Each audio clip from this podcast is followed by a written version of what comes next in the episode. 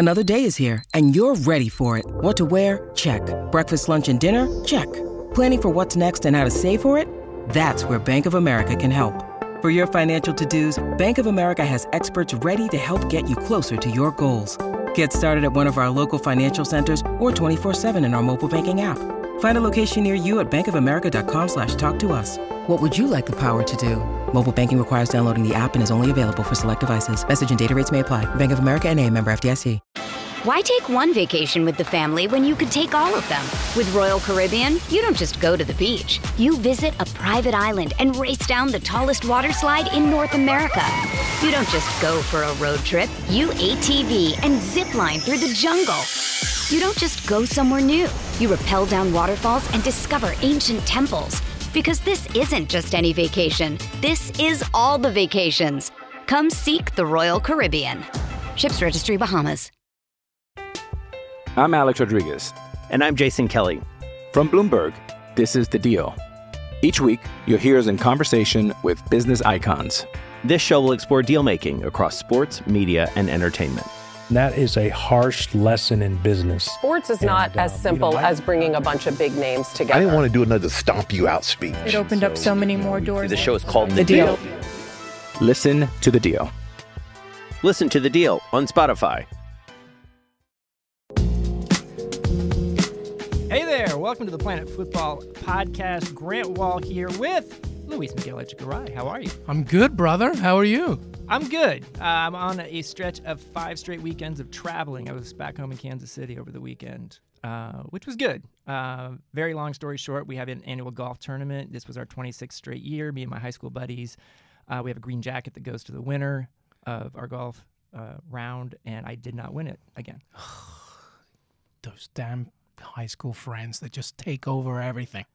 I saw. I did see that you went to some good food places. Always I did. I went to uh, Joe's, Kansas City. Um, terrific place uh, in a gas station. Uh, I thought about doing a magazine story at one point on great food in gas stations across America because it actually sort of exists in certain places. Absolutely, yeah. My my weekend was uh, you know half work, half day off, which was nice. Nice. Uh, yeah, the wife and I also had a food you know, tour exhibition, a lot of Greek food. It was good. And uh, obviously, Christian Pulisic ruined my Saturday as well once again, but it was fine. we got lots to talk about in this podcast. We're going to talk about Premier League, starting off as always, uh, Liverpool and City. Both getting come from behind wins as they look ahead to Sunday's showdown between Liverpool and City at Anfield. Uh, we're also going to talk about Christian Pulisic scoring again in another Chelsea win. Uh, we're going to talk about the MLS Cup final. I'm headed to Seattle later this week for Seattle Toronto part three, three out of four years in the MLS Cup final. This is going to be like Karate Kid 3. Hopefully, you'll get a lot of action and a nice ending. Hoping we get a good game there. And then uh, we'll get into some other news. Uh, Niko Kovac out at Bayern Munich after they got waxed five to one at his old team Eintracht Frankfurt. Who might replace him? We're going to talk a little bit about La Liga and the Bundesliga being far more bunched up at the top than anyone would have expected to start the season. Unfortunately, we're going to talk about more racist incidents in Italy um, involving two different games this time. Just shameful. It continues. Uh, we're going to touch on the U.S under 17 World Cup flameout. Uh, more bad news for the U.S. men's national team. We'll get to some reader questions, but let's start with Liverpool and City, uh, which both were down this weekend to teams you would not have necessarily expected them to. And as an Aston Villa fan, lead me through your feelings uh, of uh, Villa 1, Liverpool 2. Sorry, yeah, man. No, no, it's all good. I mean, this one was tough, but I'll be as objective as I can as well. Let's talk about Liverpool. Uh, they remind me, Grant, a lot of uh, Manchester United in the 90s right now, where they're just scraping away victories um, often in the latter stages of a game, maybe not playing their best football, and they're doing it, you know, just grinding out. Perhaps this was in a situation that was going to happen last season, where, especially in the latter stages of the season, Liverpool you know, struggle to get those victories against games where they should have won. This season is a little different, and that's why I think they they remind me of that. This game in itself, listen, we have to remember a few things. Uh, Aston Villa you know, newly promoted, was in the championship for three seasons. It was early. It was as soon as January of this year where you know Villa lost to Wigan, right? And now it's going up against the defending Champions League champion, one of the best teams in Europe, right now the best team in England, and it was eight minutes away from a really fantastic victory. And then came Liverpool and Sadio Mane, who is just once again proving our point. that something that we've talked about for a long time. You know, as, as good as Mohamed Salah is, this is really a club that belongs right now offensively to Sadio Mane. He does it all. And this game in itself, you know, there was a VAR controversy, obviously, about the offside call, you know, the millimeters, you know, uh, where. Not a great weekend where, VAR. No, it wasn't. We can talk about it in other matches about how how VAR once again frustrated a lot of matches. Uh, but Villa really, really, I think should have come away with something here. Uh, this is obviously, I think this is the eighth time where at halftime Villa has either been drawing or leading and in the last 20 minutes it has just uh, given away a victory. Granted it's been a bit against big games against tottenham in the opener against arsenal as well and now liverpool. I really think that it deserves something. This was a game without jack Grealish too by the way villa's best player. But liverpool came away just like i said like a sir alex ferguson manchester united of the 90s they came away with those three points. And sadio mane who is just everywhere put the exclamation point. I am trying to figure out how the laws of physics allowed for the winning goal by Mane on the header because the angle of the way he, the direction he was running, and the angle of the shot, and the guys it had to go through, but also just how he turned his head, yeah. it didn't seem human. No, the instinct was unbelievable, unbelievable. And aside from the goal itself, Grant, I mean, you know, we can talk all day about Sadio Mane, but my goodness, everything that he does. He, you know, uh, we briefly touched on it about Pulisic, how he did against Watford, where he was like going left, going right, right, center. Sadio Mane does it day in and day out, and he is such a dangerous player because you don't know what you're going to expect when Liverpool has the ball, and that's what happened. I will add one thing: Villa was so close on going two nothing in the 60th minute when. Uh, Marvelous Nakamba, a player everybody needs to know, uh, our defensive midfielder from Zimbabwe, grabbed the ball, a beautiful ball to, um, I believe it was uh, El Ghazi, who fed it to Trezeguet. Trezeguet was literally one on one with Alisson, passed it to Hourihane. Maybe he should have finished it. Alisson did great, proving yet again that he's one of the best goalkeepers in the world. And he stopped a very, very big chance. That could have been 2 nothing. And then after that, of course, came to the 2 1. But this was a really exciting game. You know, just going back at it and, uh, you know, a, a solid victory where, you know, subjectively it was heartbreaking, but proving one again that, you know, Liverpool this season I know it's November, but this season is getting wins when after 90 minutes it probably shouldn't have come away with three points, and it does. And that's the signs of a champion. A couple points I would make here. We've talked a little bit in the past about Fabinho and how good he is, and this was one of those times where you saw how good he is because he wasn't there mm. for Liverpool, yeah. and they were saving him because they didn't want to have him uh, get suspended on cards for the Man City game. But he's so freaking good right now. Yeah. And, and a guy who you really need in that Liverpool lineup uh, if they want to be playing anywhere close to their best.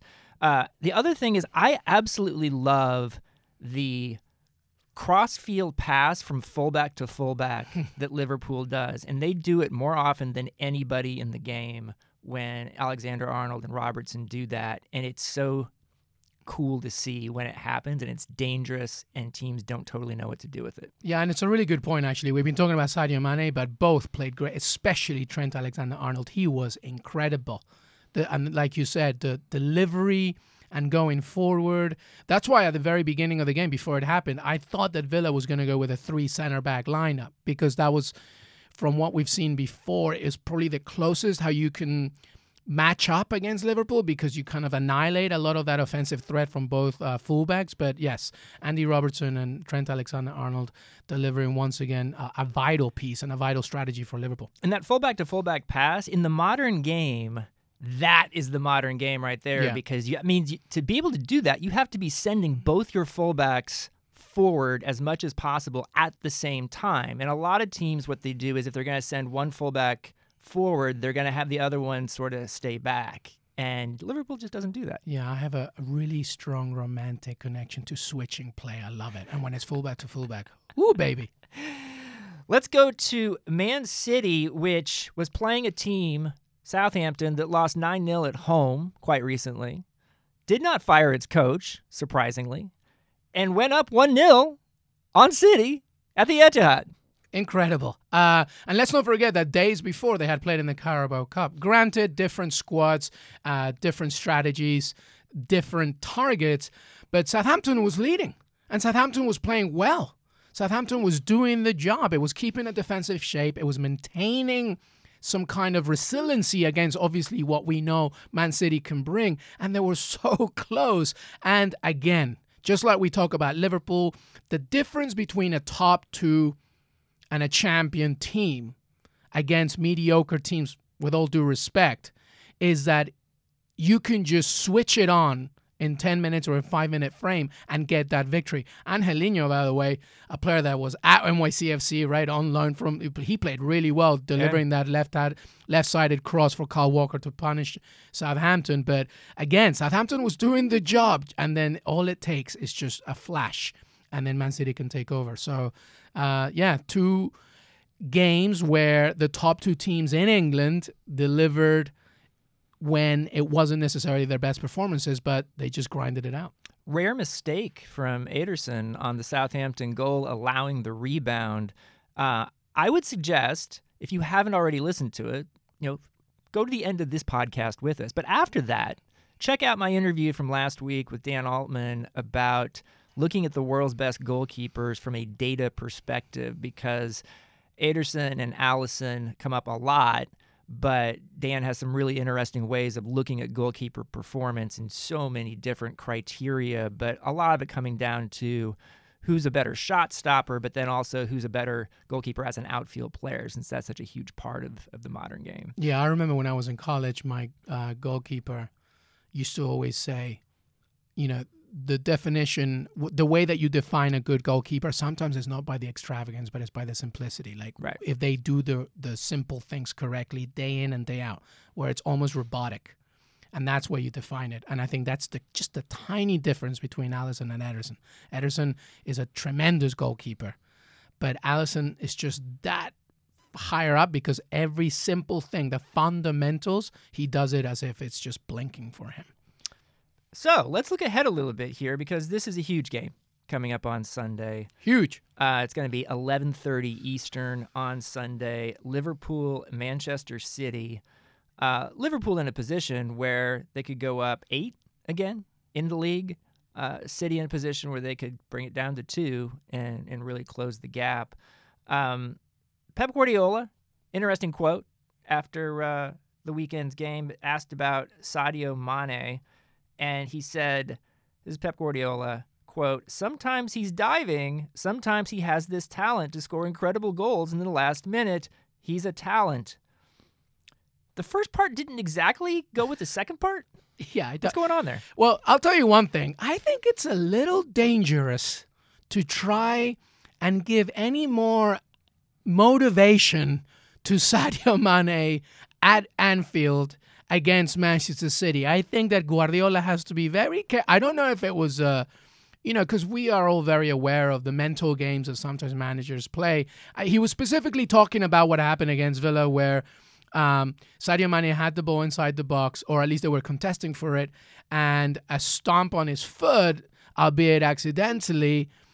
Uh, caused VAR to just recheck to see if it was a penalty. It said it wasn't.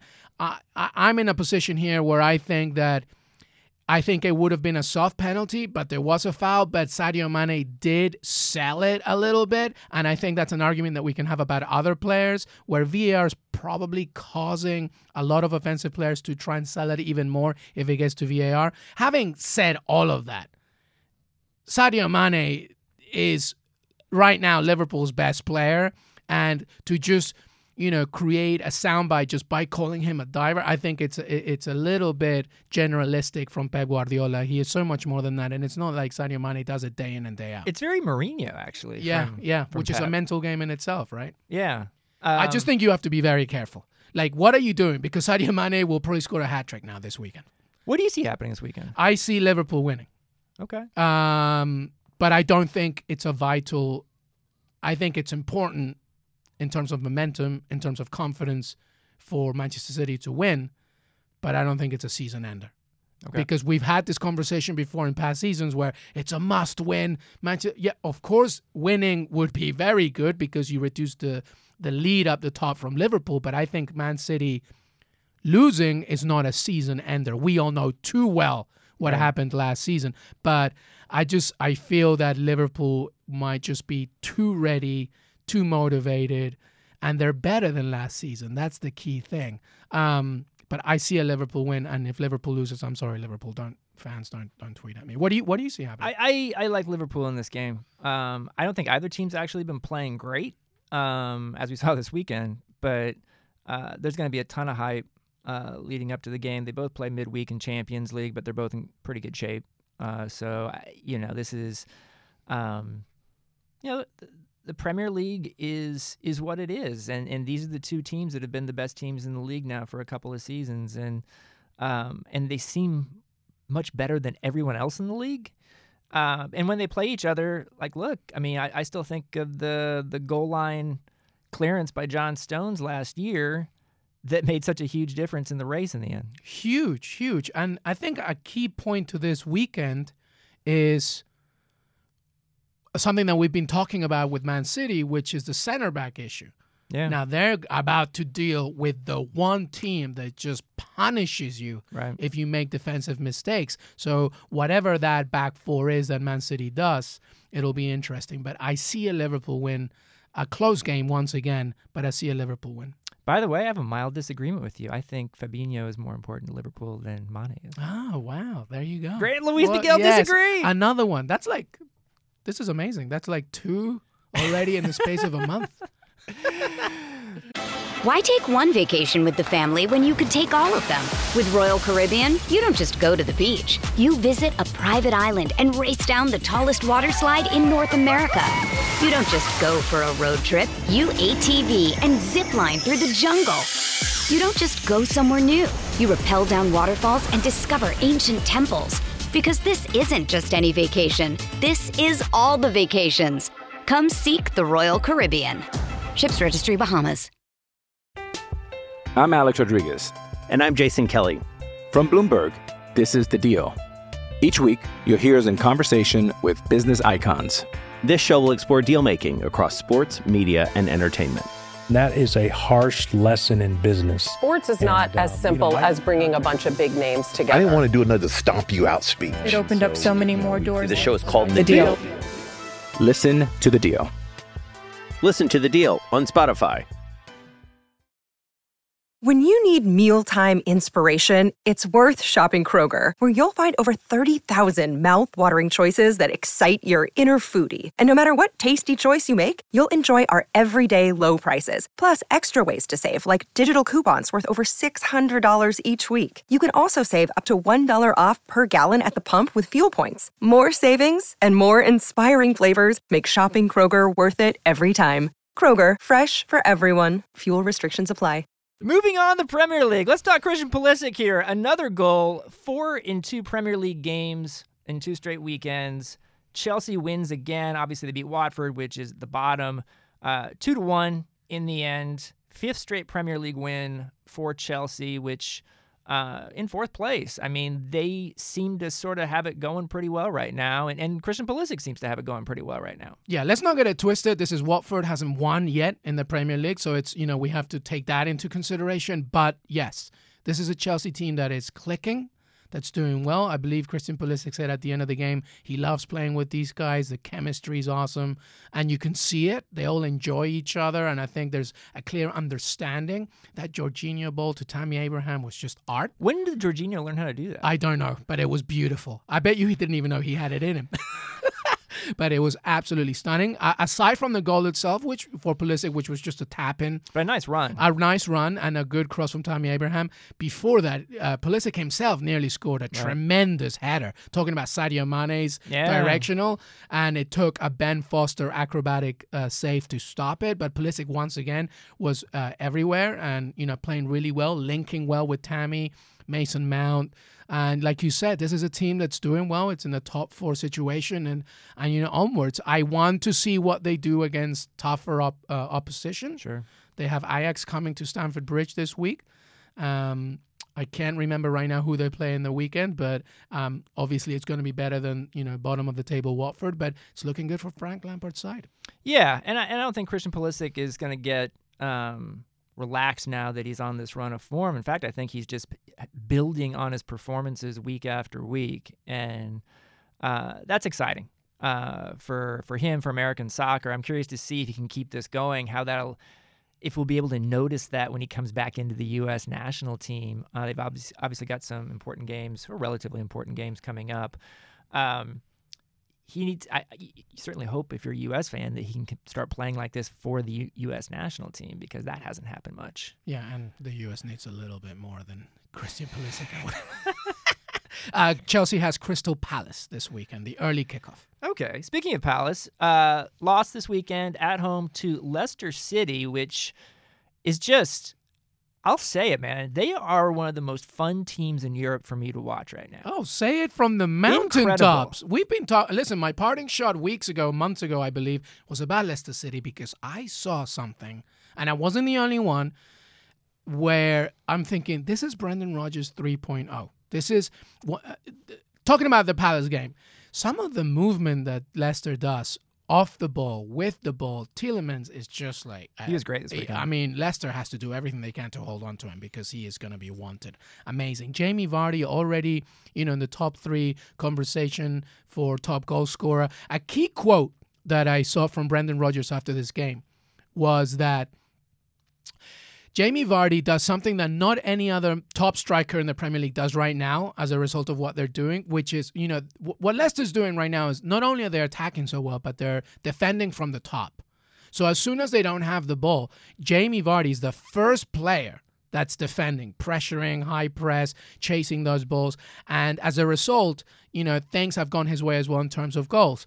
And that the, the, it wasn't a goal against Crystal Palace, but there was one specific move that it was like a one touch, and it was just fed off to uh, to Jamie Vardy, and he didn't score, but it was just a tremendous play, indicative of what Brendan Rodgers is doing right now at Leicester City. And like you said, they are to me one of the most, if not the most fun team to watch. And I think this is a lesson that Brendan Rodgers has learned since his Liverpool days, where it, it's it's a more disciplined Brendan Rodgers. He went to Celtic, obviously did well there, but now back in the Premier League with a really fun squad. I mean, yeah. we've already talked about James Maddison, but Tielemans and Jamie Vardy and all these players are doing so, so well. Is my favorite central defender. Oh man, they're just so good. So selling Harry Maguire was a blessing in disguise because I've been able to strengthen that squad. But so far, so good for a really fun Foxes team.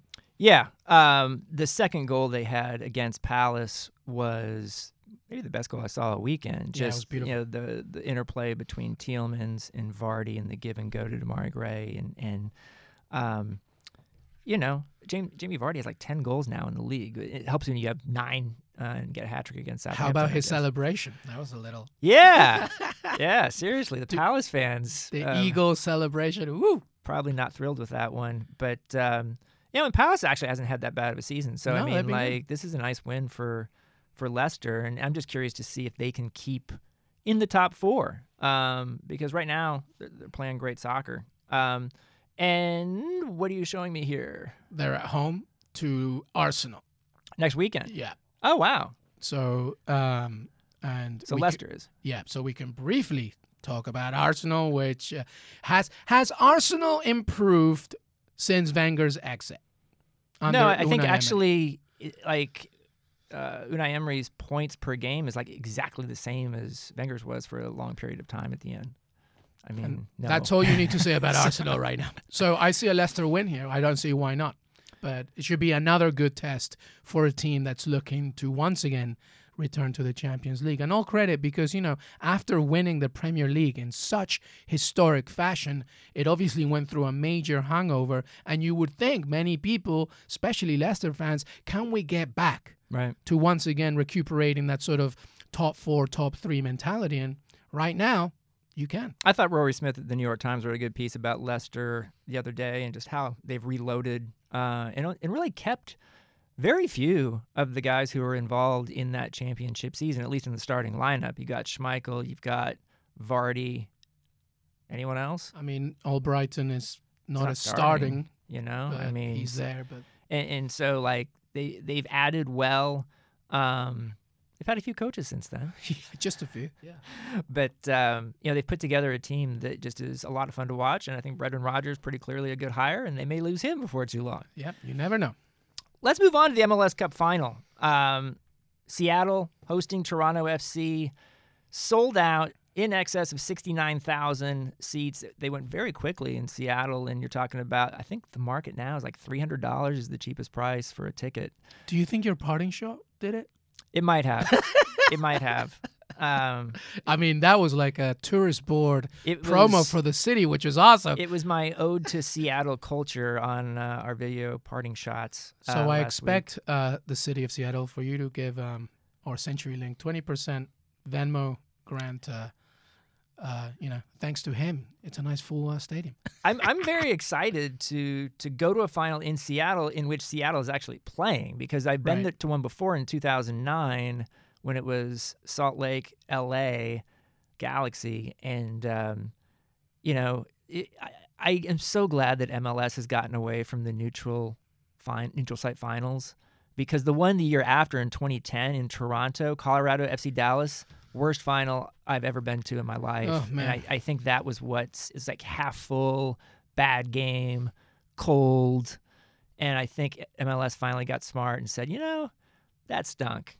And, and, and we're going to have the team with the higher regular season record host the final. And you're guaranteed an atmosphere. The only question I have is I do think it's a little weird to have so many games in the playoffs and then there's a week and a half between the league semifinals and the final. Yeah, it should have been this past weekend.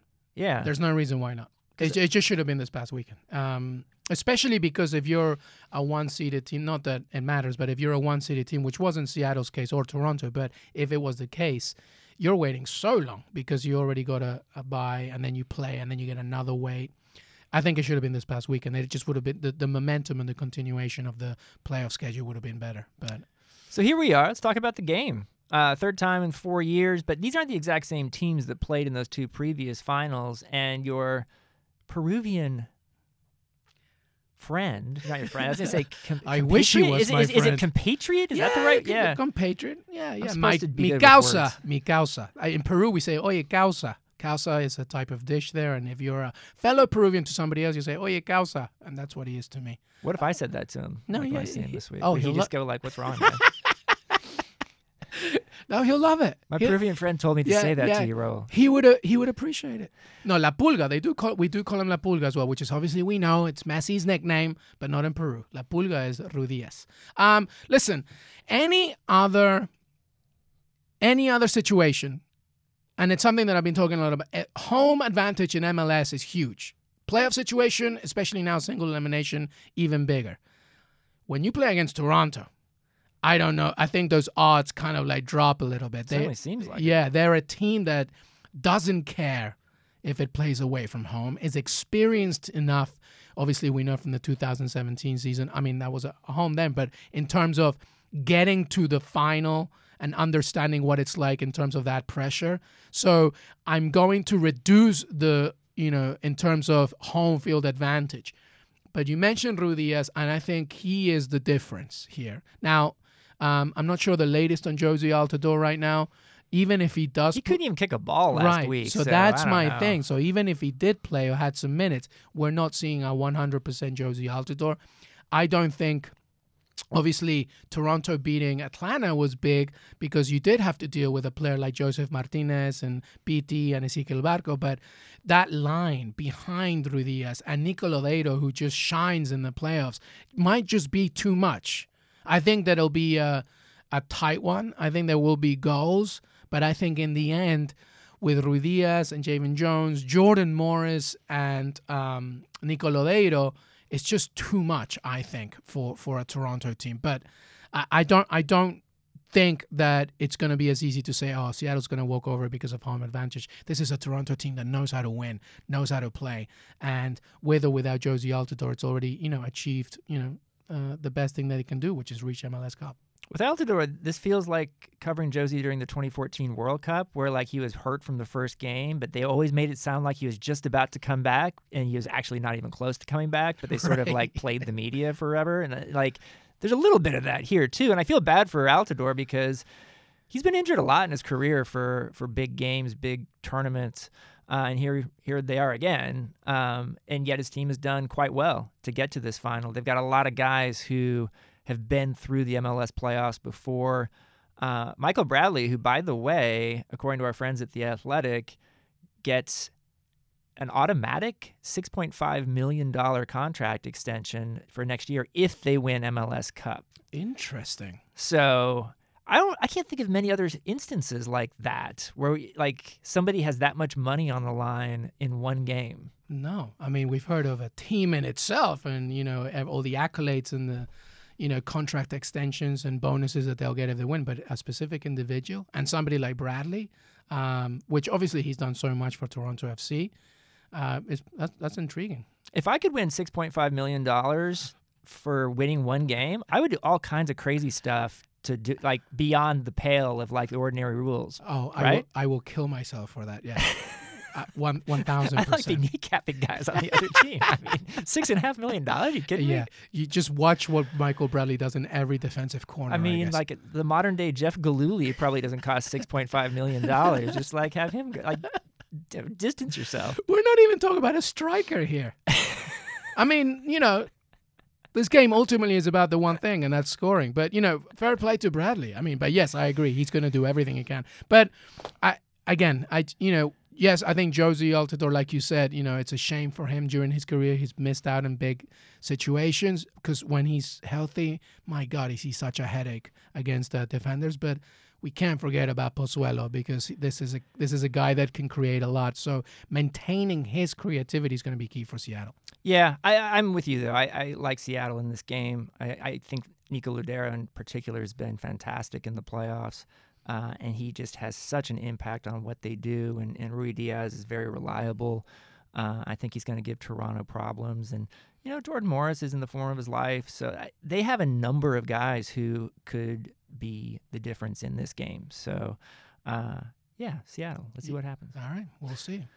This episode is brought to you by Shopify. Whether you're selling a little or a lot, Shopify helps you do your thing, however you cha-ching. From the launch your online shop stage, all the way to the we just hit a million orders stage. No matter what stage you're in, Shopify's there to help you grow. Sign up for a $1 per month trial period at shopify.com slash special offer, all lowercase.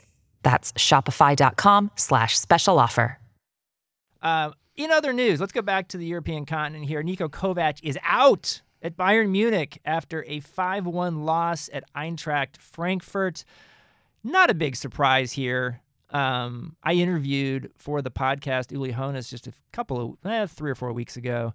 Uh, and he was a big Kovac guy. He was the reason that Kovac had stayed there as long as possible, or as, as, he had. Um, but clearly, uh, Uli Hoeneß, Karl Heinz Rummenigge had enough uh, after the 5 1.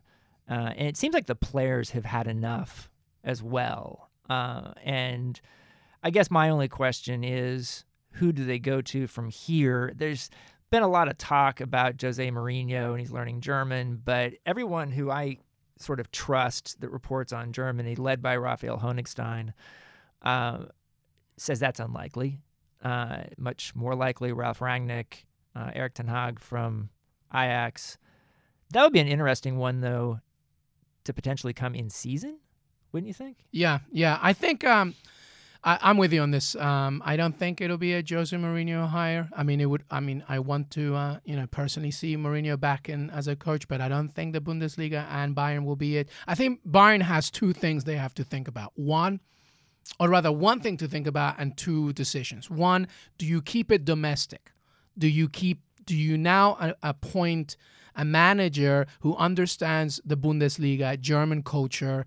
So obviously, Ralf Rangnick, uh, the right now the head of sport and development and uh, RB Leipzig, is he the one, um, or anybody else within the Bundesliga family, or do you go the other way, and do you pick an Arsene Wenger, somebody that?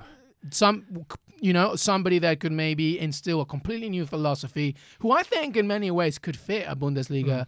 You know, style. But I think it goes back to your major point, which is we're in November. This is in the summer. It's not a preseason. You're not creating something from scratch for the beginning of the campaign. You know, you're right in the middle of it. You've got the Champions League. You're trying to defend the Bundesliga title. So I think that the obvious choice would be somebody to be that already understands, uh, you know, the German league, and that to me would be um, Rangnick. Yeah, we'll see how long they go with uh, their interim as well. Um, yeah, because right. um, you know they might do that for a little while here. I mean, Bayern still got great players. You know, oh yeah, the season's, talent's season's not, not lost. No, um, and yet Kovac I was kind of surprised last year he wasn't fired during the season. Then they sort of rebounded, ended up winning the double. Um, but he never seemed to be a great fit for Bayern. And here's my question to you. I mean, you mentioned the talent that Bayern Munich has. We know about it. It has right now, in my opinion, the best number nine in the world. Does he have a lot of say in this? You know, if you want to keep me here, I need a caliber head coach that can help us not just win the Bundesliga, but the Champions League and you know who is that going to be so i i don't i'm not saying that you know he has a say in the matter but i think they're thinking about things like that to me robert lewandowski and statistically you know is if not one of the the best number 9 in the world if you want to keep him happy who are you hiring in the next time and who's keeping these internationals happy i i don't know sometimes i think about that i know that the superstardom sometimes can be too much of a you know this isn't the nba you know, where the decision right. making is not so much made by the individual but I just I look at this squad and sometimes I think who they have to be very careful about who the next person that comes in is. I do wonder, and I don't have the answers on this, how like I've always gotten the sense that it's the German stars inside Bayern that have a little more power in terms of the players. So like mm. Neuer, Kimmich. Uh, yeah, even even Thomas Muller, who's been a, a lightning rod because he's been benched this season by Kovac, and some discussion about whether that might have been one of the factors that led to Kovac being pushed out in the end. Like Thomas Mueller still has a, I, I would assume, a lot of sway inside that locker. Yeah, yeah, yeah. But Neuer, Neuer is a good point. I think he would be the number one voice. I think in yeah. this in this situation. Um, let's stay a little bit in the Bundesliga, and I just wanted to ask the question whether it's the Bundesliga or La Liga in Spain. It's much more tight than we expected at the top of the standings at this time of the year. Now, that doesn't mean that Real Madrid and Barcelona are out of the picture. They're clearly in the picture. Doesn't mean that Bayern Munich's out of the picture. They're clearly in the picture, but there's just a, a, a ton of teams bunched up at the top. And and why do you think this is the case? And do you think it's going to change? Let me specifically start with La Liga. Um, I you know I covered a little bit more than the than the Bundesliga. In my opinion, uh, and it's something that Zinedine Zidane did say this weekend. I mean, on one side you could have the joke and say, "Does anybody want to win this?" I mean, you know, Barcelona lost. Barcelona lost three one to Levante. Sevilla and Atletico Madrid tied 1-0, and Real Madrid tied uh, nil nil with Real Betis. Um, and right now the table we have Barcelona, Real Madrid, Real Sociedad on 22 points, Atletico Madrid on 21, Sevilla on 21, Granada on 6 on 20, and you know all the way to 13th it's 17 points. So it's so tight. I think to me the premier league is the most fun league in the world okay? It's the most entertaining just personally. I think the best league in the world technically is la liga. And i think that's uh, the proof of what we're saying i think it's much harder to win three points against mid-table to lower table teams in spain than it is anywhere else in europe and I think that's proof.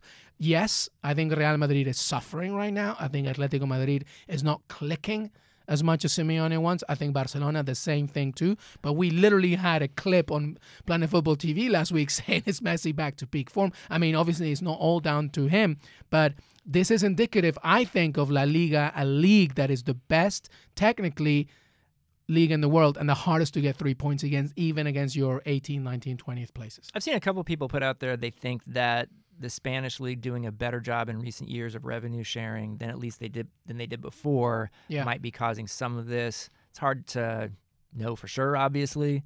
Um, in Germany, Mönchengladbach's having a terrific season, uh, and in Marco Rose, first year coach. Um, you know has them playing very good soccer and winning, and and so uh, I want to have a maybe in a future week here we should decide to just have a longer discussion about Gladbach because we haven't really addressed them too much. I kind of wanted to see if they were going to continue staying at the top of the Bundesliga. I mean, an amazing record right now: seven wins, one draw, two losses, twenty-two points leading. Um, it's it's kind of amazing. Yeah, but this is a good development, I think, to have two of the very biggest leagues in Europe uh, having a lot of teams near the top, and, and, we'll see if it stays that way. But it makes it more fun, I think, right yeah. now. I mean, basically, you know, we just talked about Southampton. You don't see that in La Liga. Right. Is my point. Uh, while we're in Europe, uh, two more incidents of uh, racial abuse in Italy this weekend. One, uh, Roma versus Napoli. The other one, Verona versus Brescia and Mario Balotelli. You want to fill people in on what happened here? Sure. Uh, the Roma Napoli game had to be again briefly suspended due to uh, discrimin- discriminatory slash anti, you know, uh, or for imperialist sort of chants that we've seen in the past. Um, you know, when it comes to the south against the north of Italy. You saw this in the Maradona uh, documentary, where Napoli fans, wherever they go in Italy, have always often dealt with uh, really horrible things being said about them, chanted about them, just because of where they f- they're from. Yeah, and the Italian league treats this as a serious thing, as they should, and that's what they stopped the game for originally. But you know, um, Associated Press photographers, uh, you know, could hear obviously racist chants t- towards Koulibaly, you know, Napoli's center back. Uh, so the game again had to be suspended. Edin Dzeko, Roma's captain, had to you know calm the team down once again, uh, which you know is a repeat of many things that we've seen in the past already. This is not the first time Koulibaly has been, you know, racially abused this season.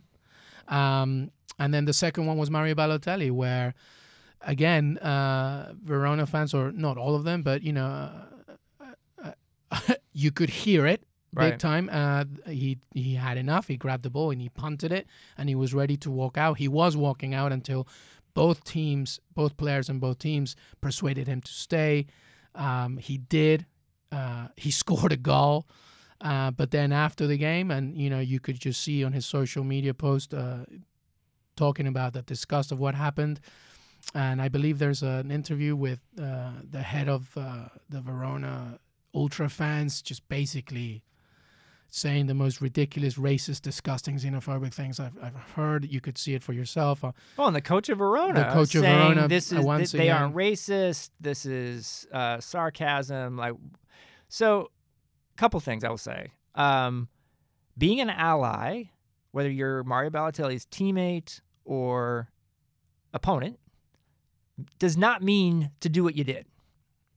Yeah. So, like in that moment, if he wants to leave the field, you should walk off the field with him. That was my thing. Everyone should have walked Everybody should have walked off with him. That's the whole point. It's solidarity showing enough is enough. Persuading him to stay in the pitch is not I mean, I understand what they were trying to do, trying to console him, but the, the right answer should have been no, let's all go. Listen, I'm not an expert in Italian. We have many good friends, Gab Marcotti and others, that really know this a lot specifically culturally, historically about the Italian game. I'm telling you right now, and it's not even just Italy. Look at what happened to what the Bulgaria sanctions, right? right?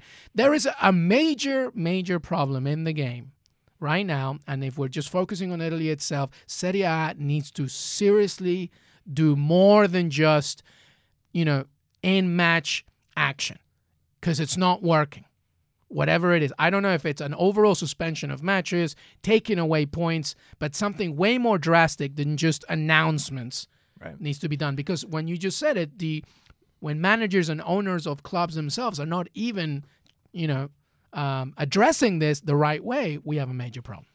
Yeah, I wrote a column about this in the most recent Sports Illustrated magazine uh, and got into fan behavior toward athletes is getting worse and worse. It's happening in the NBA. It's obviously happening in soccer, especially in Europe, especially in places like Italy, Bulgaria.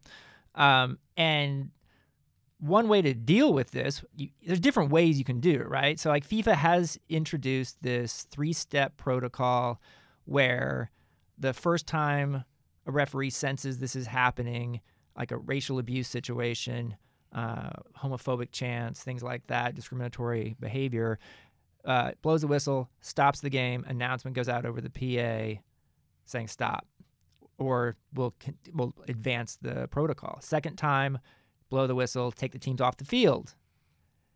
Third time, abandon the game, and that's okay, fine. Problem is, is that FIFA instituted this three-step protocol for world soccer, and it hasn't been followed most of the time. And it's also not enough. Nowhere near enough. And so you have to isolate, find out who the fans are who are, do, who are doing this, and, and that can be done. Ban them. That can be done. Italian authorities, or whatever country authorities, points being taken away from teams where this happens. And then if they aren't doing enough, I have no problem with the Confederation, UEFA, or or FIFA coming in, and if they need to be the federales, kind of like not kind of like, but it's like you know what MLB did during the World Series with the Astros when it was clear that their organization was not going to do the right thing when it came to this attack from Taubman on female journalists. Yeah. Like via Steph Apstein. Yeah, uh, the the amazing journalist at Sports Illustrated who wrote about this and made made it public, and then had the Astros issue this defamatory press release about her, which they then apologized for and retracted ev- eventually. But it took Major League Baseball to actually do something, and Taubman ended up losing his job as he should have. Point is, is that that's what UEFA. I don't even trust the Italian FA. Oh at no this way! Point. They're no. they're part of the problem. Yeah. And I'll be honest with you, my friend. I have had points where I almost don't even want to talk about Italian soccer as if like what happens on the field matters when Yeah. this continues to happen. I like I I seriously like is that is that over the top? Is no, that I, I feel exactly the same way.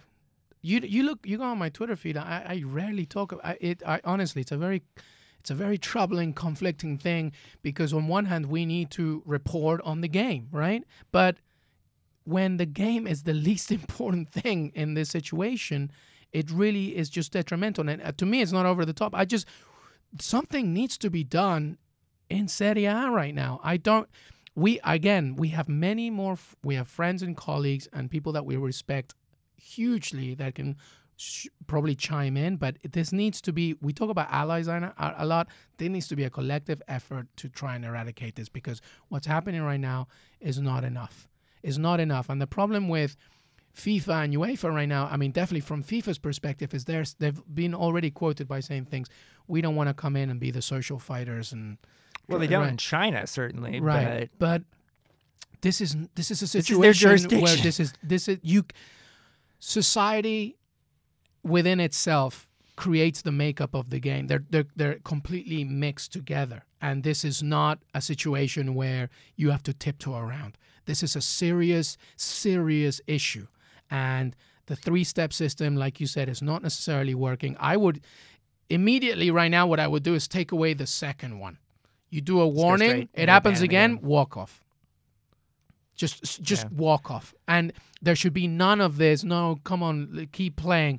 No. Right. Walk uh, and it should be a rule. You hear it again, it happens again. Is there if there's a complaint from both sides or a player or etc., walk off. And I get and the next thing should be points taken away. Just take away points and you know match suspensions. I'm sorry, but something needs to be done because it's just horrific to watch week in and week out, and it's not. We're not doing enough. The game's not doing enough.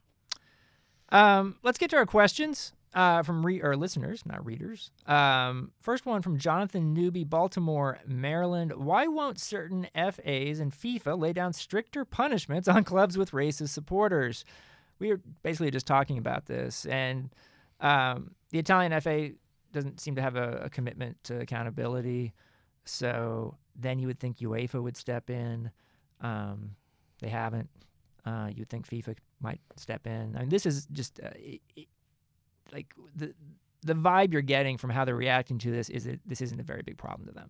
Yeah, I mean, like like Grant said, we've already been talking about it, and it seems right now that it needs to go beyond the Italian FA for sure.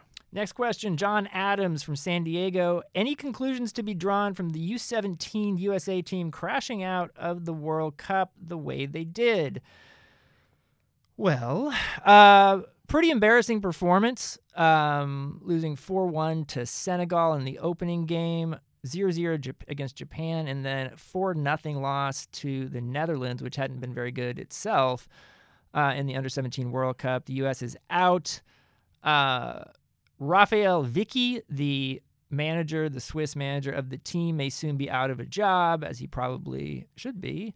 Um, and you know, look, I, I have a couple of thoughts about the under 17 World Cup. I think it's very easy to put too much stock in an under 17 World Cup. I know American fans have done that before, and the U.S. has done well. I think U20 World Cup's not much different, to be honest. Um, and put too much stock in when they don't do well. But this was a poor performance, and they have some decent players, you know, like Gio Reyna uh, on this team and uh, and so yeah, it's really disappointing to see just the way they played. Uh, they were outclassed, and that goes on the coach, and you have to question the hiring process of the coach.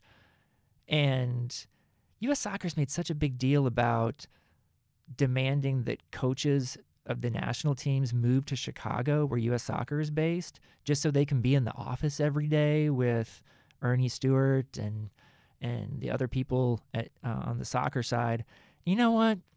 I don't get it. I, I, I think you're going to end up prioritizing way too much the coaches who are willing to do that than getting the right coach. Yeah, I mean the under 17 thing. I, I'll be honest, I haven't seen much of it. I have seen the results, and obviously it's not great. But I'm with you. I don't think you should put too much stock in what comes out of it. I will say this though, that the bigger argument is what you just said, and my biggest criticism of US soccer, as it always is, you know, you're not doing enough to really go out there and see the talent on all areas, on all aspects, from all backgrounds, specifically and selfishly. I'm going to talk about, you know, the you know the Latino Hispanic sure. community, and I think that that's that that to me is a, is a, is another topic for another day. But that to me, if you want to improve, you know how you know this country plays the game, just look at your backyard and see that there's a lot of communities that are still nowhere near represented. And also, this is not a new development that no. Latinos are underrepresented in U.S. national teams, youth to senior. And